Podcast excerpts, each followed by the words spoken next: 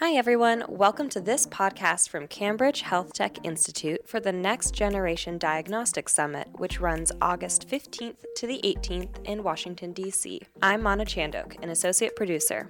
We have with us today one of our keynote speakers from the Coverage and Reimbursement of Advanced Diagnostics Tract, Dr. Suzanne Bellinson, Executive Director of Clinical Markets at Blue Cross Blue Shield Association. Dr. Bellinson, thank you for joining us. My pleasure, thank you. Would you mind telling us a little bit about the Evidence Street program that you are leading? So Evidence Street is a web-based platform that was launched out of the Blue Cross Blue Shield Association's Office of Clinical Affairs.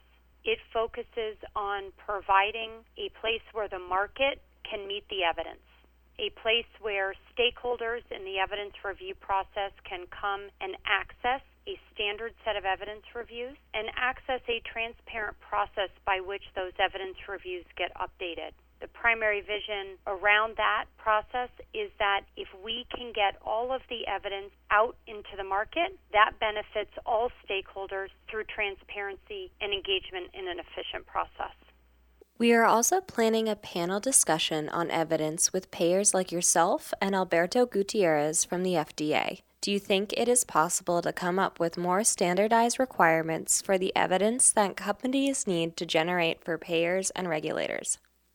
I do think that it is possible to get to a place of greater standardization. And I think that that is part of the vision of Evidence Street and the work that we are undertaking at this time. I do think that at times the requirements of a regulator, such as the FDA, and the evidentiary requirements for payers may be slightly different, or they may require some elements that are the same and some elements that may be different. So I do think that it is essential as we move forward to provide very clear and actionable information to manufacturers and those researchers who may work with them that the FDA collaborates with other HTA organizations, and payers collaborate together to begin to generate a common set of standards that can be communicated out into the marketplace. We are looking forward to the summit and hope it to be productive for each and every participant. What do you expect to gain from the meeting as a speaker and an attendee? I think what I always look to gain in these types of interactions is just engagement and the opportunity to hear others' perspectives. I think that we often work in very siloed environments, and I've had the great opportunity and pleasure over the last couple of years to engage with a lot of stakeholders across the market, and I find that all of these opportunities really provide me an opportunity to grow in my understanding of other people's businesses and the way in which my business fits in to the overall marketplace. So I really just look forward to the open engagement and dialogue and hopefully learning a few new things. Dr. Bellinson, thank you for your time and insights today. Thank you very much.